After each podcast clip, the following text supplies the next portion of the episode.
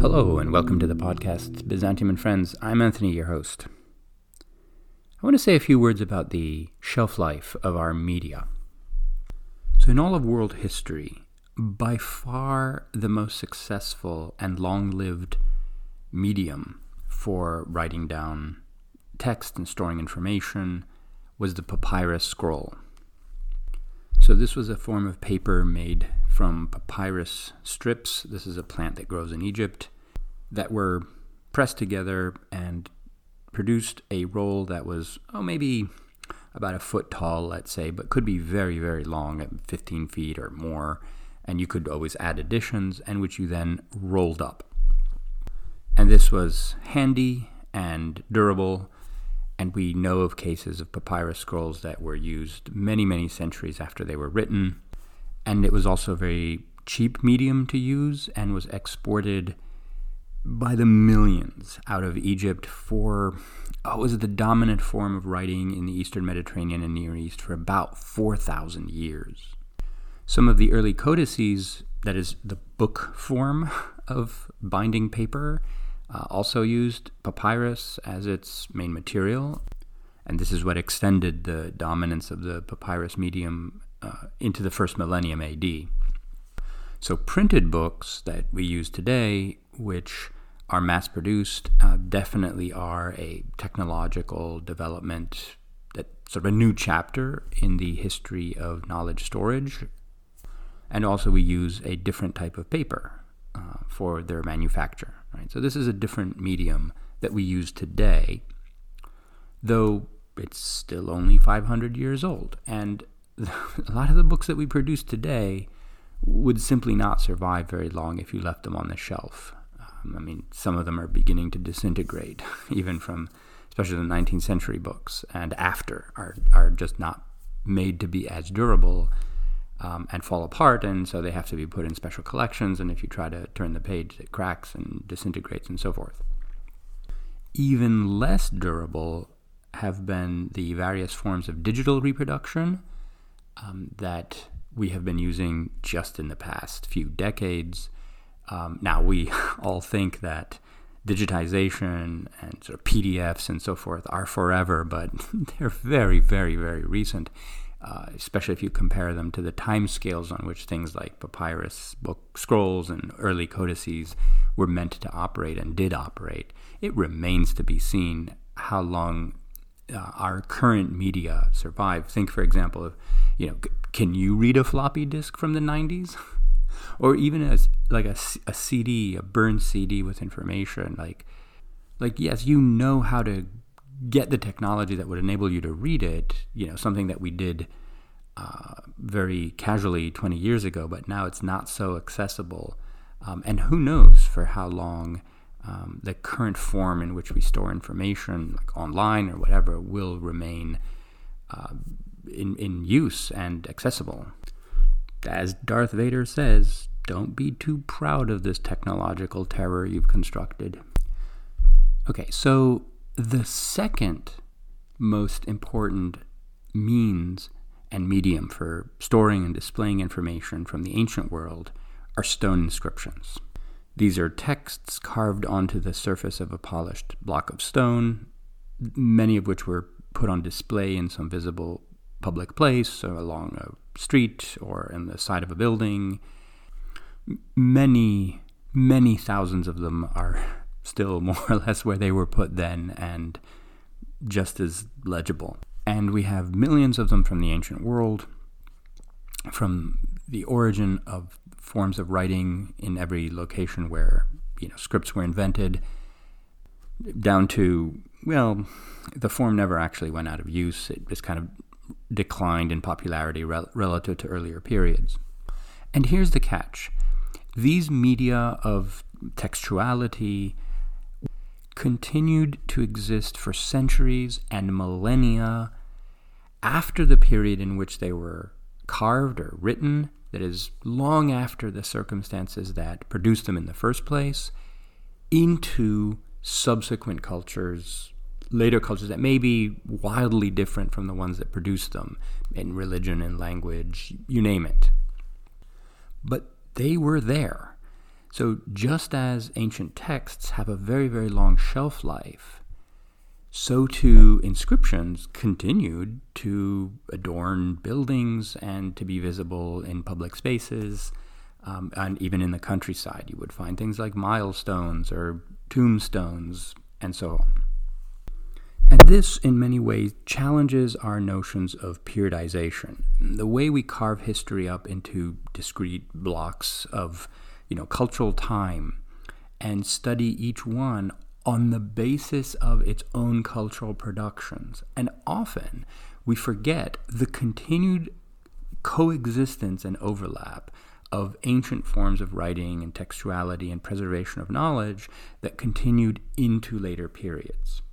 This is an issue that we discussed also in episode 79 regarding ancient statues with Paroma Chatterjee, that the statues continued to be there. Um, and they're not just an ancient artifact that should be studied as a product of ancient culture, also. It was a very prominent part of the Byzantine visual landscape as well. And the same goes for inscriptions. There were ancient cities in Greece and Asia Minor where the whole sides of buildings were covered with very long, very important inscriptions, things such as Augustus's Res Gestae, which we'll, we will be talking about uh, in this conversation. So, in the same way that when we're thinking about like a Byzantine intellectual or a writer, and you know we're thinking what is the intellectual formation of that person, we shouldn't be thinking only in terms of the cultural production of like the past generation before this person, but what was on that person's shelf, which included a whole bunch of ancient texts too, because they have a very long shelf life. The same is true about the visual landscape of cities in the medieval period, because a large part of it consisted of ancient remains, ancient texts, that in the case of Byzantium were still legible because they were written in Greek for the most part. There's some Latin texts, but for the most part it's Greek. And so people could, if you could read, you could read those inscriptions from a thousand, fifteen hundred years ago, whatever. So there is no discrete Byzantine environment in which you are living. It's, as it were, contaminated by all kinds of ancient things as well, uh, even on the level of the urban topography. Uh, right? And when we think about Christians taking over the cities at some point, which they did, like around the fifth century, these cities are full not only of statues and temples, but also of inscriptions that are about statues and temples. And you have to make decisions about well, how much of this is like paganism that contaminates our, you know, our life, and we need to, you know, kind of either get rid of it or somewhat suppress it, or do you make a few symbolic choices and just leave the rest and carry on? Because it's a lot of work moving, transporting, smashing, or even chiseling out anything in stone is very difficult. My guest today is Anna Sitz from the University of Heidelberg in Germany, and she has written a fascinating book on precisely this topic called Pagan Inscriptions, Christian Viewers The Afterlives of Temples and Their Texts in the Late Antique Eastern Mediterranean. And what I love about this book is that it looks at these inscriptions and their afterlives inscriptions and temples, I should say, in their direct, you know, in their primary material form, in the context in which they were viewed in Byzantine times.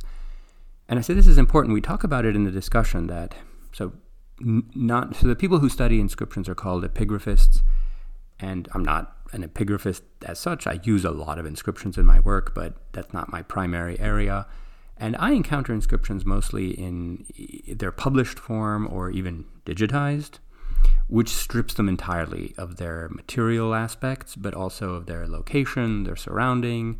It's not a way by which you can assess how people would have engaged with them, read them, interacted with them, and so on. But that's what she does in the book, uh, which is really, really fascinating. So you can reconstruct the stages by which each of these inscriptions was read and reread and changed and altered, and the different significance that it would have had to readers, you know, 500, 1,000 years after it was put in place.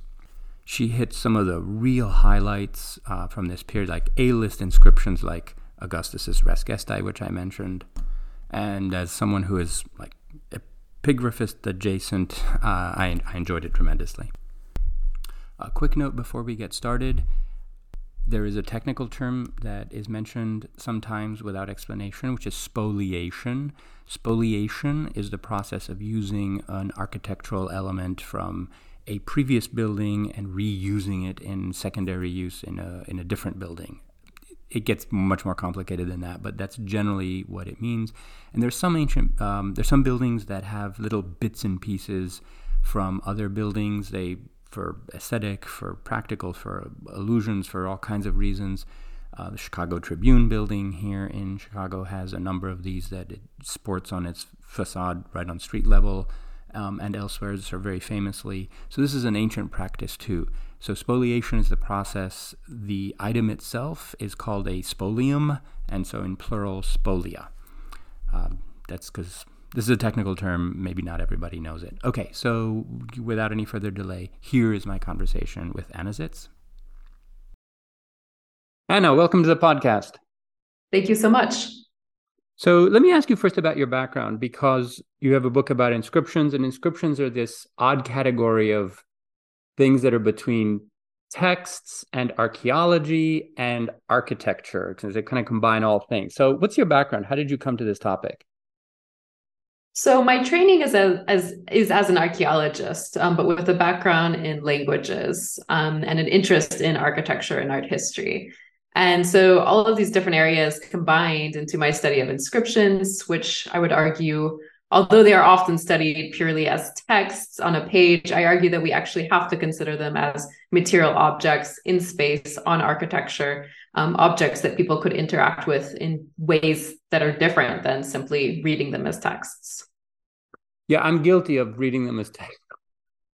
So I'm more of well, a text I, person. Yeah. yeah. So for the most part, I read them as texts. You know, there are all these online databases, you know, right? Where you go and you look at the text. But there are moments when you need to know where this was, what it looked like, what materials it was in. Okay, we'll get to we'll get to all that. Um, so first, why don't you tell us a little bit about ancient inscriptions in general, um, just so that I, I imagine that most of our audience is familiar with them, but like, what kinds of things did they do? Right. So, um, as we know, Greece and Rome were both um, societies of inscriptions, we could call them. They used inscriptions a lot, they used them everywhere. This is one of the most common categories of material that we might see in museums or on sites when we visit uh, the Mediterranean. Um, and this is in part because there's a lot of marble in the Mediterranean, which is really good for inscribing. It makes it easy to make a lot of inscriptions. Um, but it's also a cultural attitude, right? Um, and so both ancient Greeks and, and Romans would use inscriptions for all sorts of things, for grave texts, so commemorating loved ones, um, but also for putting up civic decrees or royal or imperial letters, um, interstate treaties, etc. So anything that you really wanted to um, have in a permanent state uh, could be inscribed on stone and put up in, in public places. Also, things like donations of buildings or dedications to gods. These were also very commonly inscribed on stone or on other materials such as bronze and put on public display. Yeah, in Greece, we sometimes line sidewalks with marble. Yes.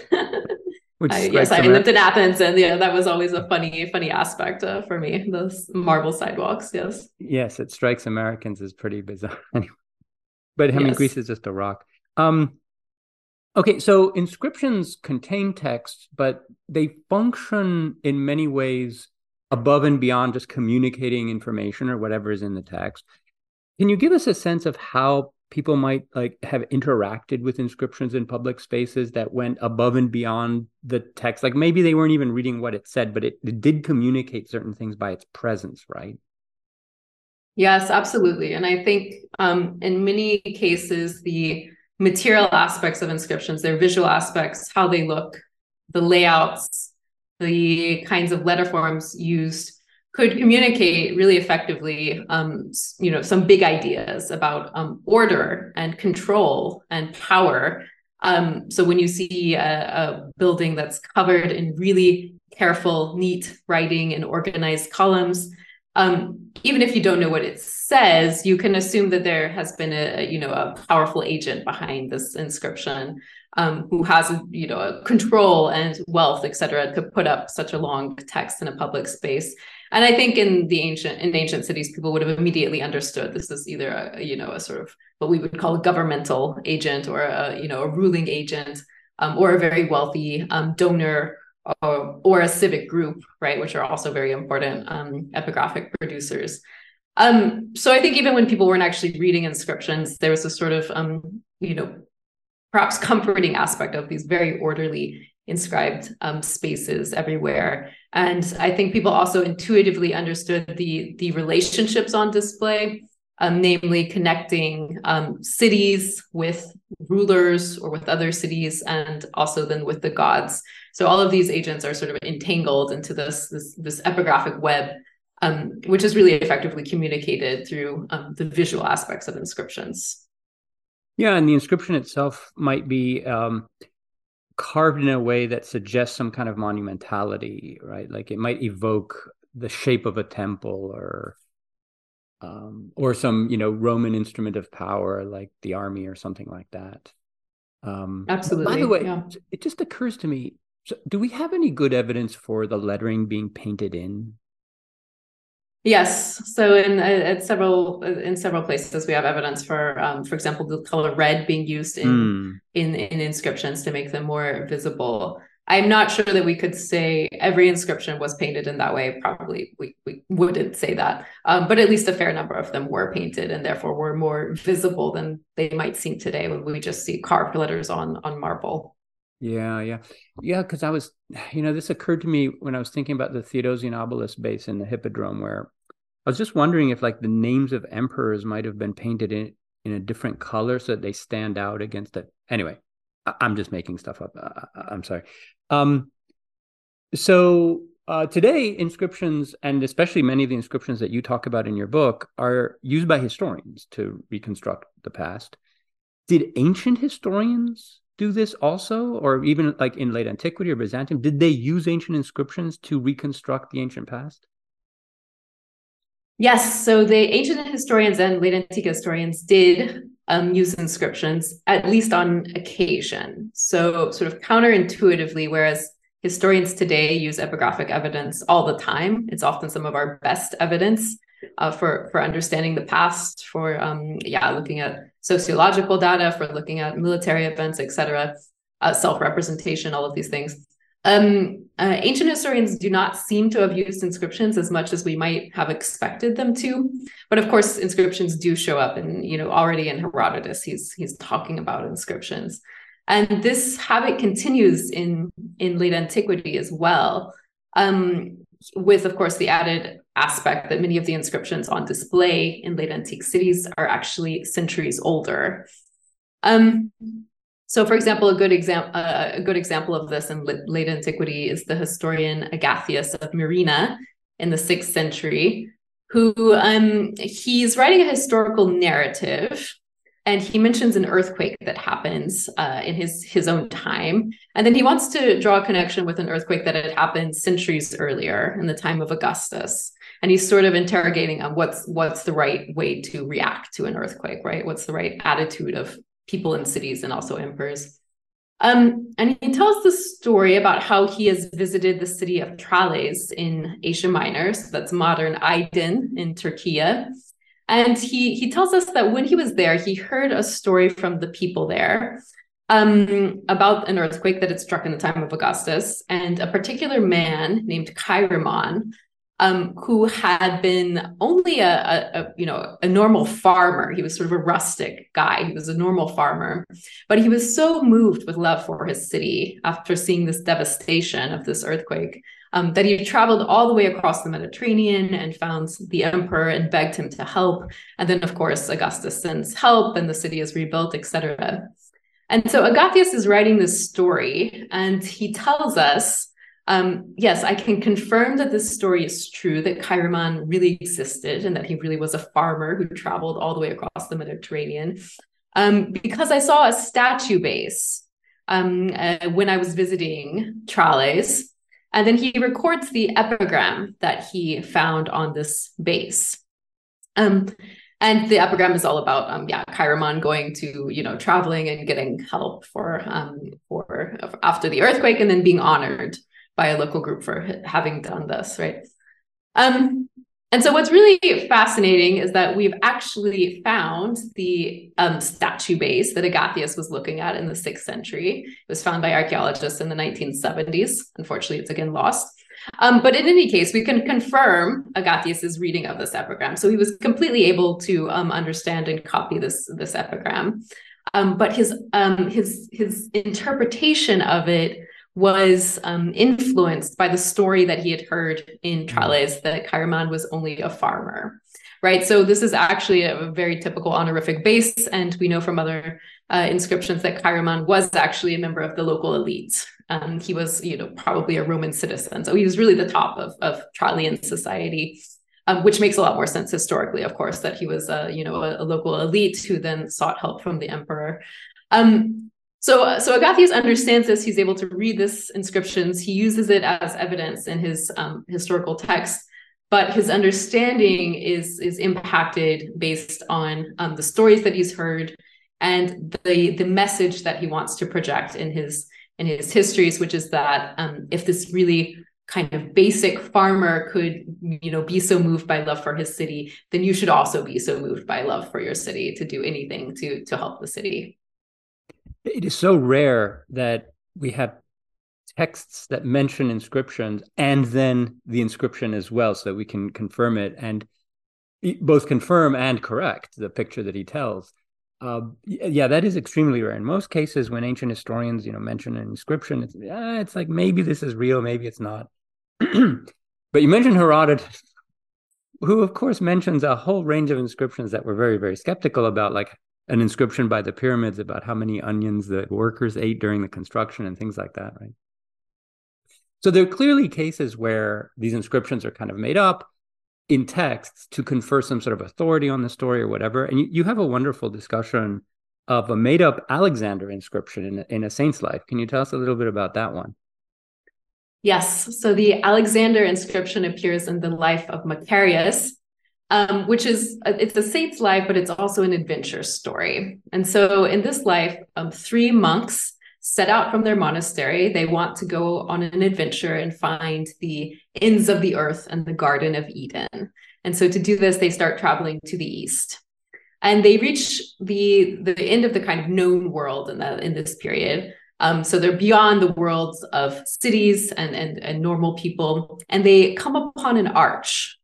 And the arch has an inscription on it. And it says, um, This is the arch of Alexander, um, and this is the uh, where he um, chased the Persian king, the point to which he chased the Persian Persian king. So this is, of course, based on the historical, um, real historical events.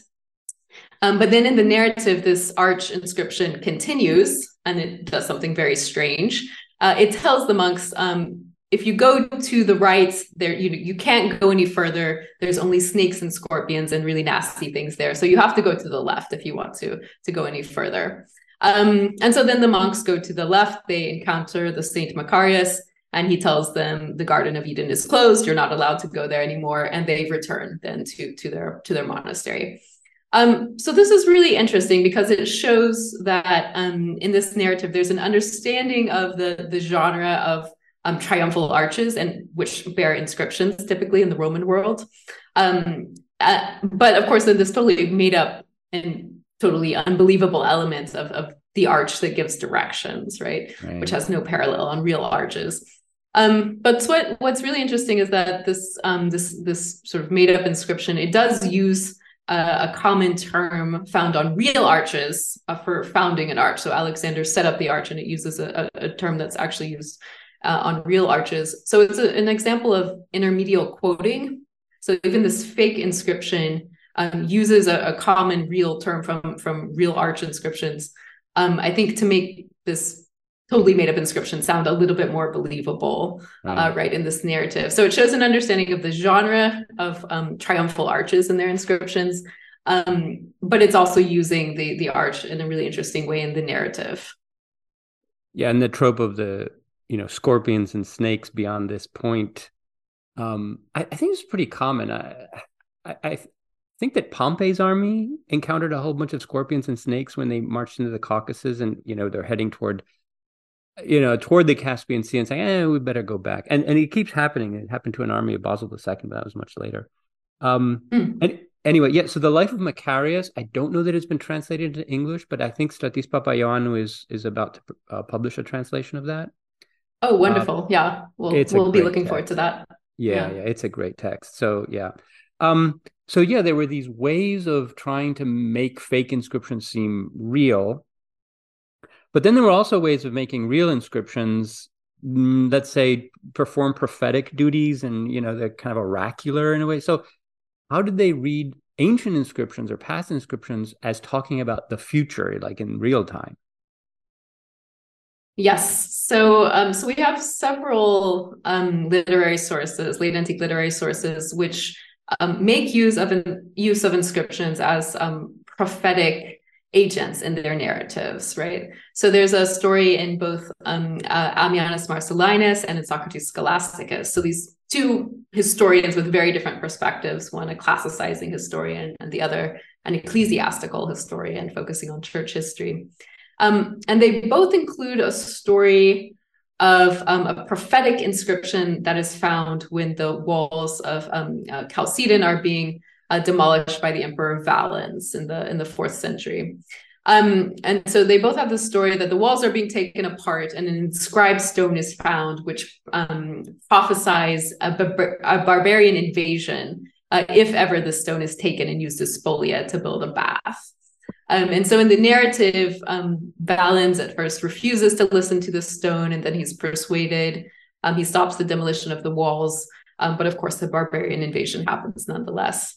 Um, so obviously, this is a completely made up um, story, but I think it's based on uh, real real contexts that were happening in late antiquity of people um, demolishing things and finding um, mysterious stones and hard to read mm. letters and having to decide what to do with them. Um, and so, so, so within the narratives, stories like this are functioning, you know, to to build suspense, to you know, whatever, in various different narratological ways. Um, so that's one example where the the um, inscription could have this is a made up inscription, but it could have be based on something that people could actually read. Uh, in other contexts, for example, in Egypt, and again in Socrates Scholasticus, we have the um, uh, supposed discovery of a prophecy of a prophecy written in Egyptian hieroglyphics um, during the destruction of the Serapeion in Alexandria in 391 or around 391. Um, and so here, uh, you know, in, in reality, people in the fourth century could usually not read Egyptian hieroglyphics. There were perhaps a few um, priests who could still read them, but it would be very, very rare. Um, but we have this story that uh, during the destruction, um, hieroglyphs were found, and that then they're interpreted as a prophecy of, um, you know, the um, coming of you know Christ is come and now everybody's going to convert to Christianity, etc. Um, so again, these inscriptions are put to use in late antiquity, whether they're real or imagined. Um, they're put to use in late antique textual sources to to to sort of build the the late antique world that the author is is aiming to build.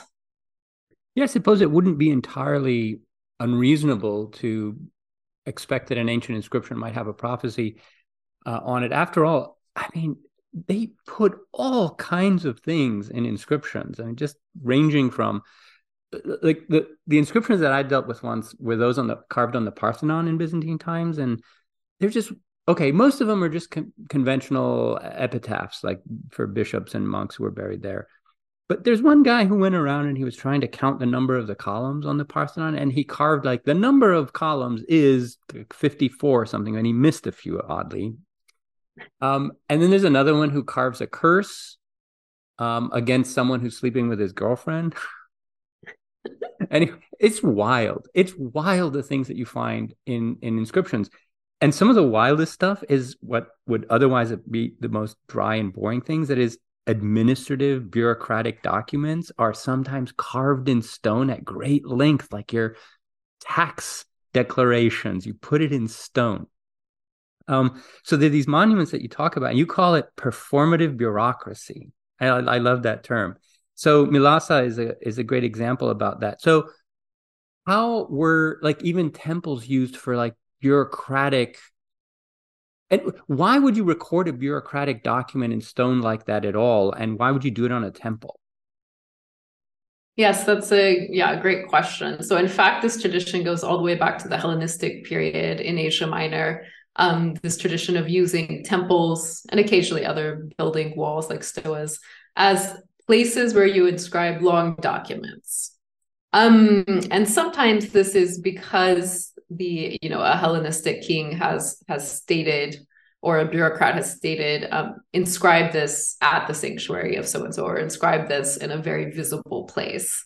Um, and other times, presumably, the city, it's it, the people in the city itself decided where they wanted to inscribe things. But in any case, there's this long tradition of using um, wall space as a place where you inscribe documents, which I think probably nobody ever actually stopped and stood and read, right? It's not very easy to read lengthy documents on walls um, whether you're inscribing in the mm. Hellenistic and Roman tradition of columns of text, or um, as, as you mentioned in the late antique habit of inscribing documents where sometimes they're inscribed not in neat columns but in very very long lines so at Mylasa the example um, uh, is is is, uh, is a document of the fifth century uh, CE, which is inscribed in lines four and a half meters long on this podium wall of the temple.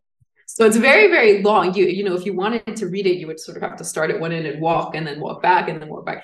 Um, so presumably nobody actually stood there and, and, read it, right? But it does make this very, uh, it gives this very impressive, um, you know, um, uh, imp- makes an impressive, um, uh, you know, appearance on this wall. And I think it's about this performative aspect of, um, you know, the the the imperial officials said to put it up in a visible place. We put it up in a visible place and you know we can sort of point to it if anybody says uh, you know has a has a tax dispute or whatever we can say well it's there and you you have to follow that whether or not anybody actually went to read it yeah the other um, well it was about a month ago now i attended a talk here on some temples in southern india in like around the 10th century ad which have thousands of lines of administrative text carved on the outside with specific provisions about individual people who are entitled to draw so much, you know, from the treasury or support their salaries, but they're named and their addresses, where they live, and uh, you got wow, yes, that's gotta, fascinating. Yeah. It is, and like those kinds of documents would become obsolete, or you know, the information would be out of date very fast. And it's pretty clear that they're codifying a kind of social order. Like the specific information is kind of secondary. It's more like the the lines of power and who gives to whom in the different classes of society and so forth. And anyway, I, I, think a lot of that is going on in some of the Roman administrative documents that get put up this way too. Uh, the most famous of all of these by far is Augustus's Res Gestae, right? And and this is a this very famous text uh, put up all over the empire in Greek and Latin, respectively.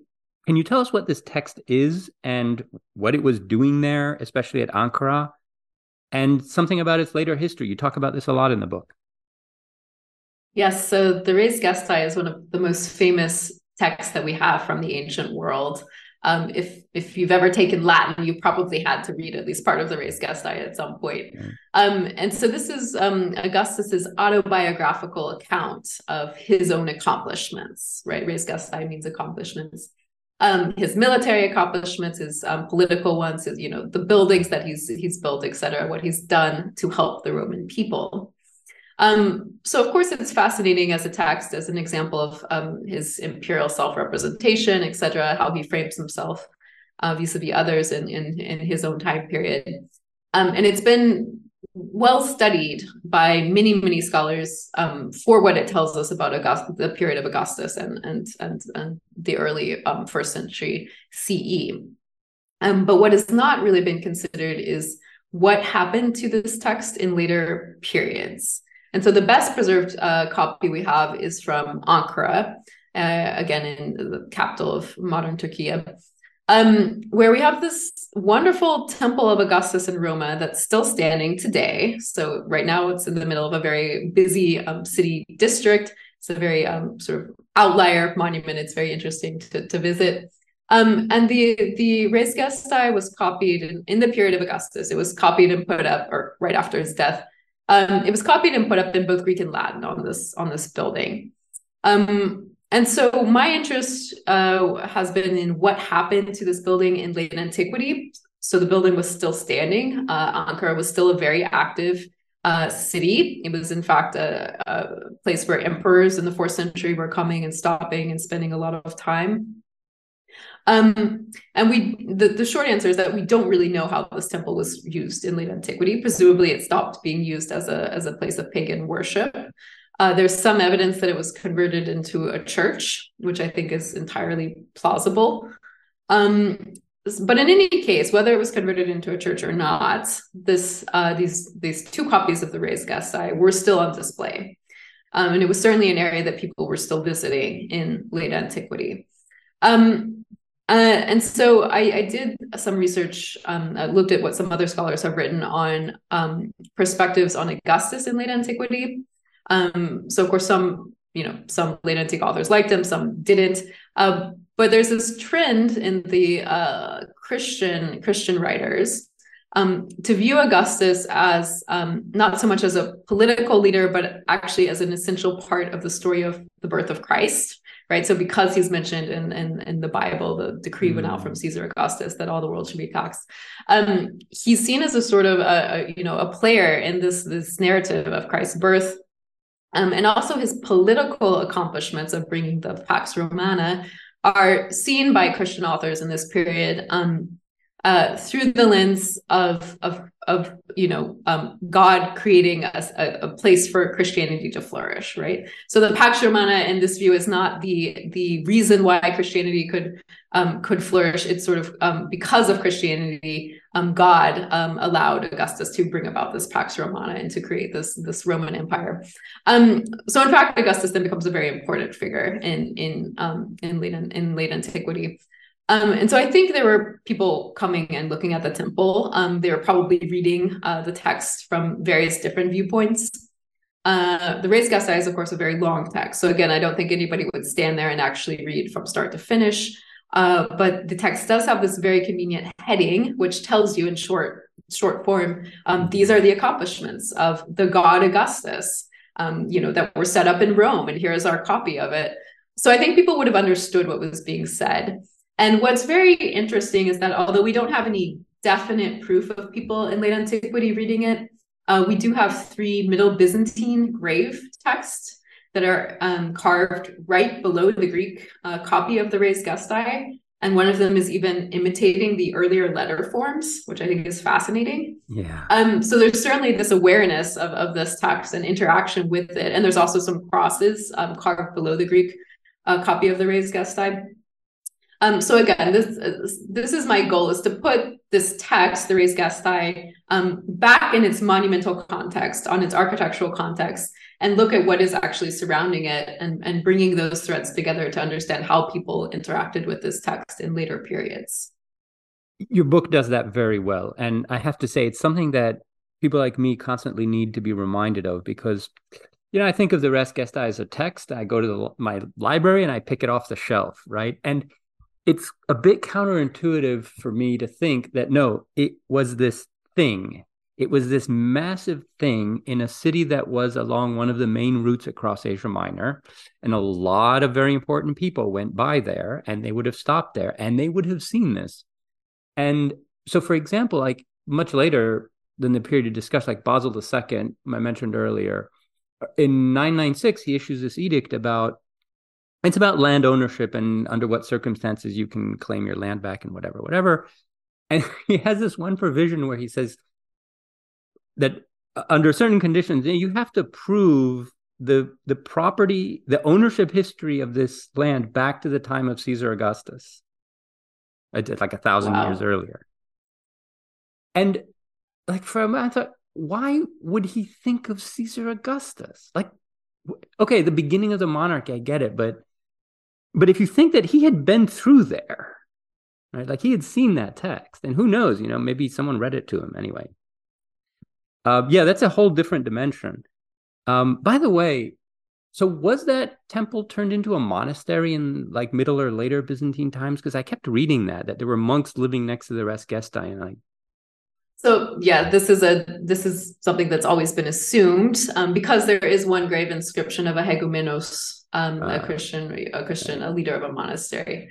Um, in my opinion, that doesn't necessarily mean that the building itself was turned into a monastery. I think it's possible that it was used actually for for burial because we have at least one other grave text inside the temple, and then these three on the on the exterior. So it may have been the case that a monastery was located um, within this complex, right? Within the the um, yeah. yeah this this walled area, which was at the you know in Middle Byzantine periods outside the main citadel of of Ankara. Um, but who knows? Maybe it was used as a monastery. It's a, it's a kind of nice image. Yeah, and they probably um, you know hazed all the novices by having them write down the inscription. yeah, um, that would be great. So you mentioned um, Christian readings of these ancient inscriptions, and a lot of your book is about this. Um, so let's ease into that topic too. And I imagine that many people in the audience will assume that you know Christians were by definition sort of hostile to the pagan aspects of these inscriptions, um, or that there was some effort to erase them or take them down, especially when not only they mentioned the gods, but they were often in conjunction with statues or temples or like functioning in a kind of overtly pagan kind of way. And we'll talk about that in a moment. But first, um, give us a glimpse into the pagan side of this equation in late antiquity. So you start by talking these wonderful inscriptions from Megara uh, in Greece that are late antique and kind of looking back. So tell us about that story. Yes. So Megara, um, in Megara, so in late antiquity, um, copies were made of two, at least two older inscriptions. I'll just speak about one of them um, here. So we we found in a late antique inscription from Megara, which states um, the priest Helladius, here presumably a pagan priest, um, made a copy of this older inscription um, because it had been worn away by time. And then uh, the copy of the inscription follows, and in fact, it's an epigram uh, dating from the period of the Persian Wars, so almost a thousand years earlier, right? Um, and the epigram is commemorating the uh, Megarian soldiers who died in that war, and it's an epigram of Simonides of Ceos, right? Um, and so this was a fascinating example of a, a late antique stonemason copying a much older inscription perhaps with a Hellenistic or, a Roman intermediary text in there, inscribed text that's actually being copied from. That's a little unclear. Um, uh, but what's really interesting is that the, the late antique inscription ends with the statement, we continue to sacrifice bulls for these Megarian soldiers um, up until the present day. Um, so this text, as Angelos Chaniotis has pointed out, um, not many people really felt the need to write that they sacrificed um, made pagan sacrifices um, prior to the fourth century when it becomes, let's say, mm. controversial in some way, um, uh, limited, legally limited. Um, and so, in fact, what's on display here is a very um, self conscious, late antique uh, revival of, of an older idea, right? Sort of going back to the glory days of, of, of Hellenic Megara, right? The Persian War, uh, and, and sort of epigraphically reincarnating these Megarian soldiers um, uh, again to fight this time not the Persians but the rising uh, Christian dominance. I think in this period, and and in fact making claims that the Hellenic past is still valuable and still uh, necessary uh, in this period. Um, and so that's the the view that we get from from Megara. Um, but in fact, it's a fairly unusual um, uh, something that's fairly unusual is this copying of a much older uh, text. So much more often, we simply have the preservation in place of older texts. And in some cases, I think this can also be attributed to, if not pagan, you know, pagans deciding to preserve it, but at least in a continuing interest in the Hellenic past or in the local past in, in other cases. Um, and, and so this, this desire to preserve that past um, in the late antique present. Right. So if some pagans felt the need to reassert this continuity or, or reestablish it or invent it, right? But at any rate, to sort of make it known to whoever passes by the inscription that, hey, we're still doing this. The Christians, on the other hand, found themselves kind of immersed in an environment that was had already been filled up with you know, temples and statues and inscriptions and and all of these things were interlinked right like the, you couldn't draw a line between sec- secular and, and and and religious very easily in an ancient city because all of these things were kind of right mixed up. Even like decrees of the athenian demos from antiquity begin with the, the gods at the top right? It's the uh, and so christians they probably had to prioritize. Um, and so let's disabuse the audience of any idea that that Christians sort of set about systematically sterilizing their environment from from pagan associations. Uh, can you talk a little bit about that? In other words, some striking examples of Christian either toleration of this material or indifference or even just holding on to it for reasons of their own. Yes, yeah, so as you pointed out, um, in, we're finding increasing evidence that in fact these late antique Christians were usually pretty tolerant of the of the pagan past. So there are many temples that were in fact um, preserved, or they might have been uh, reused for buildings. Um, you know, reused as building material, not necessarily for churches. Uh, they might have simply fallen down naturally. So, in fact, the the evidence we have for active destruction is is fairly rare. Um, the same with statues. We know that many ancient statues, even those of pagan gods, were um, still on display in late antique cities. They were actually kind of desirable collectors' items. Um, many of them were moved to Constantinople by Constantine and by others who wanted to have these, um, you know, these sort of valuable art objects on display and sort of reinterpret them right as art objects rather than as active um, cults figures or as active active agents as as gods, right? Um, and but of course, there's there's there's limits to that tolerance. So we also do see statues that are defaced or have crosses added to them, um, or are deposited, etc. Um, and so this this has all been fairly well researched um, in the recent scholarship. And so what I want to do is then add inscriptions to this picture mm-hmm. and, and look at this. And as you as you said, I mean, um, the vast majority of inscriptions that have come down to us show no Christian editing or modification or destruction, etc. Um, most of them were simply tolerated, left in place. Um, in fact, it's pretty rare to have crosses added to to inscriptions. Um, and there are, you know, a couple of examples where there's sort of the striking preservation um, at um, Aezani, so a, a, city in central Anatolia in Phrygia. Um, we have a wonderful temple of Zeus, which is still standing today. Um, if you you know if you Google it, you'll find um, pictures of this temple that's still standing up to the roof line in many places. Um, and this is not anastylosis, right? So this is not something that archaeologists have put back up. Uh, mm. It's been standing since antiquity. Um, and uh, we know that Aezani was also an active late antique city. We have churches elsewhere in the city. We have building projects elsewhere in the city. Um, so this was still an active place, right? So they chose to leave the temple standing. We're not sure if it was reused as a church or anything else in late antiquity. Um, but also on the walls, we have again this, um, you know, these these Roman documents. This time, it's some Roman bureaucratic documents uh, related to land ownership of the temple, and then also to some other um, uh, other, yeah, bureaucratic aspects. And several of these documents mention Zeus. Uh, I mean, you know, they're on the temple of Zeus. They mention Zeus. Um, and there seems to have been no problem with these in late antiquity. They were left in place. We have um, a couple of crosses, graffiti, cross graffiti carved below them. Of course, we can't date that. It could be later um, Byzantine graffiti. Uh, but in any case, nobody felt the need to to destroy or to edit um, these texts. Um, also, at a site that I'm uh, currently working at as a member of the archaeological team, the site is called Phoenix, and this is also in Asia Minor uh, in the uh, Carian Chersonesus, which is the Rhodian Perea, so sort of southern Turkey. Um, it's a wonderful Hellenistic site, which is then continuing continued use in late antiquity.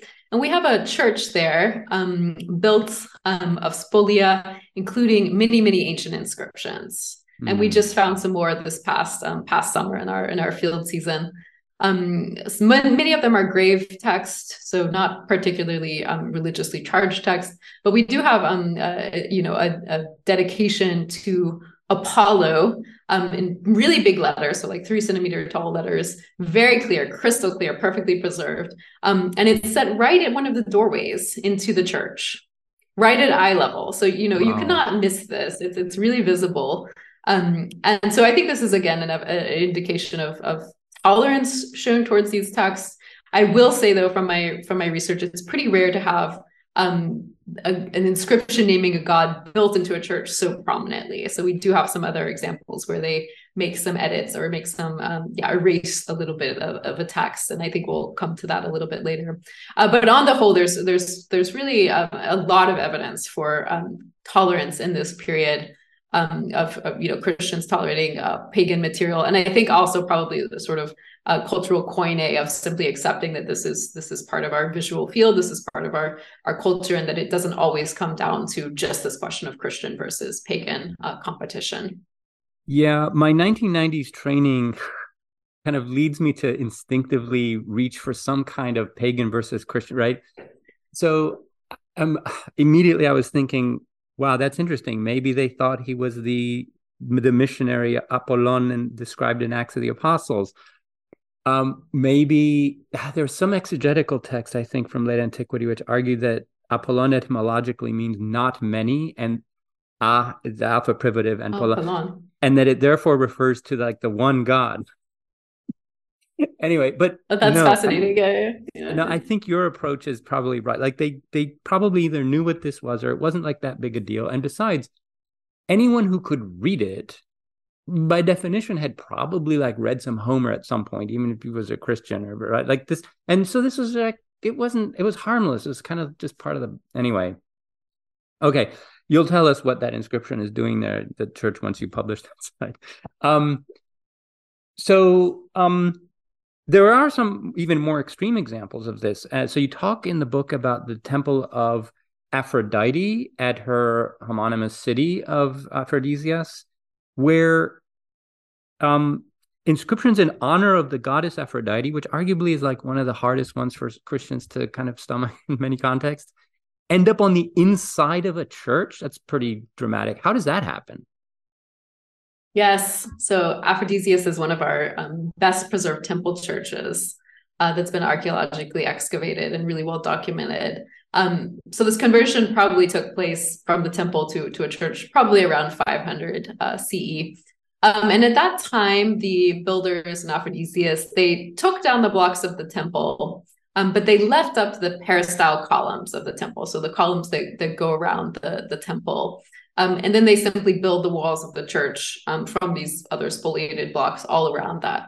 Um, and so the result is that the dedications to Aphrodite that were on these columns of the temple end up inside the church. Um, so they're facing into the side aisles um, mm. and they're on these columns.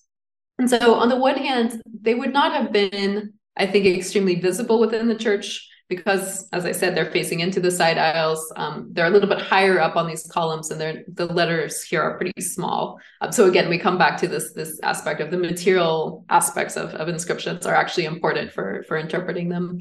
Um, so the letters are pretty small. So I don't think they were extremely visible. Um, but again, we see this tolerance, um, you know, demonstrated towards these inscriptions. So none of the builders apparently thought, "Oh, we have to remove these." Um, in in the case of the columns, now, another inscription, a dedication of Aphrodite, um, ends up in the church, and that one actually is erased. So this was the door into the temple of Aphrodite. Mm. Um, it was a monumental door frame. Um, it's the door frame is taken down and reused as the main door into the the nave of the church. And there, the dedication to Aphrodite um, and the mention of her temple is really thoroughly erased. Um, some of the other parts of the text are left visible or semi-visible, but that part is really thoroughly erased. Um, so I think this has to do with um, first liminal spaces, if we can talk about that, the sort of transitional spaces where you have to define um, the place that you're going into or your attitude mm-hmm. towards the place that you're entering into. Uh, but then also, again, the visibility of, of this really um, monumental dedication, right, which would, would have been really easy to read. And in that case, uh, required some editing. Yeah, what about inscriptions that are placed on the ground where people walk on them? I remember these used to be sometimes interpreted as a kind of triumphalist statement that you're trampling the paganism of those inscriptions underfoot, and you kind of push back against that. So, what's the context there? Yes, so at a few sites we have these inscriptions that are laid um, into floors as as paving stones. Um, and a lot of this triumphalist interpretation has come from uh, the life of Porphyry of Gaza. So this uh, this late antique or also maybe later mm. uh, life, um, w- which is really full of um, you know this triumphalist attitude towards spolia, not towards inscriptions particularly, but towards taking the blocks of a temple and laying them in the floor and specifically stating you know this was in order to um, to shame the god and have people and animals walking all over it and everything.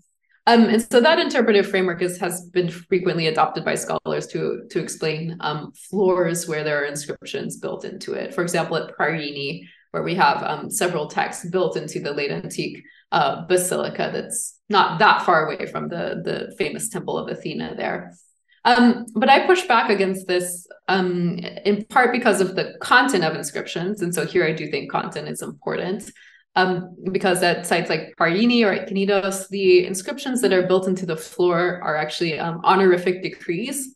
Uh, so, sort of um, the city passing a decree saying that we want to honor this person for doing something good for our city. Um, so, they're not texts honoring gods or goddesses. They're not um, dedications to gods or goddesses. They're not mm. anything that really has to do with um, uh, religion, with ritual practice or anything like that. Um, so in these cases, I think it was simply that these stones were conveniently shaped. They were nice. Um, in some cases, I think there may have also been an aesthetic of inscribed space. So the desire to use um, older stones to to sort of add this, um, you know, texture, if you will, so texture to to these spaces. And we see this also at um, Sardis in a synagogue, um, which also makes use of uh, spoliated inscriptions um, some in Greek. Um, one is in a very um, a, a, very unusual inscription, which is in an um, epicoric Anatolian language that we still don't actually know what it is. And presumably in late antique Sardis, they also could not actually read this this text. Um, but they they have these various um, uh, spoliated inscribed stones in this space. also, then contemporary late antique dedications from members of the Jewish community and it's overall a very um, a very elaborate and rich space. It's very heavily decorated. Um, it's very clear that they made decisions aesthetic decisions about how they wanted the space to look. And that included these spoliated inscriptions. And i think that's at play in some of the other uh, churches also in some of the churches as well.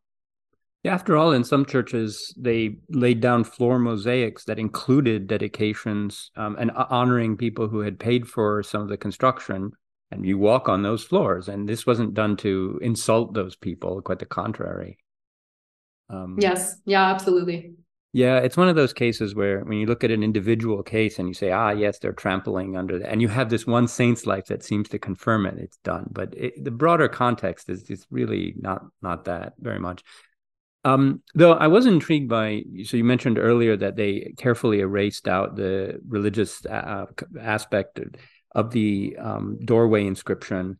And you talk about some other inscriptions that were so where specific interventions were made to chisel out words that might give offense. And it made me whole think of this whole cancel culture kind of context where they're they're literally like they're keeping the context but erasing the name.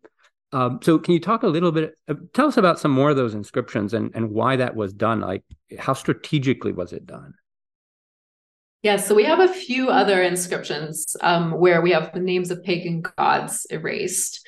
Um, and so this is pretty rare. As I said, most inscriptions are tolerated. Uh, but at sites like Ephesus, we occasionally have uh, the name of Artemis erased.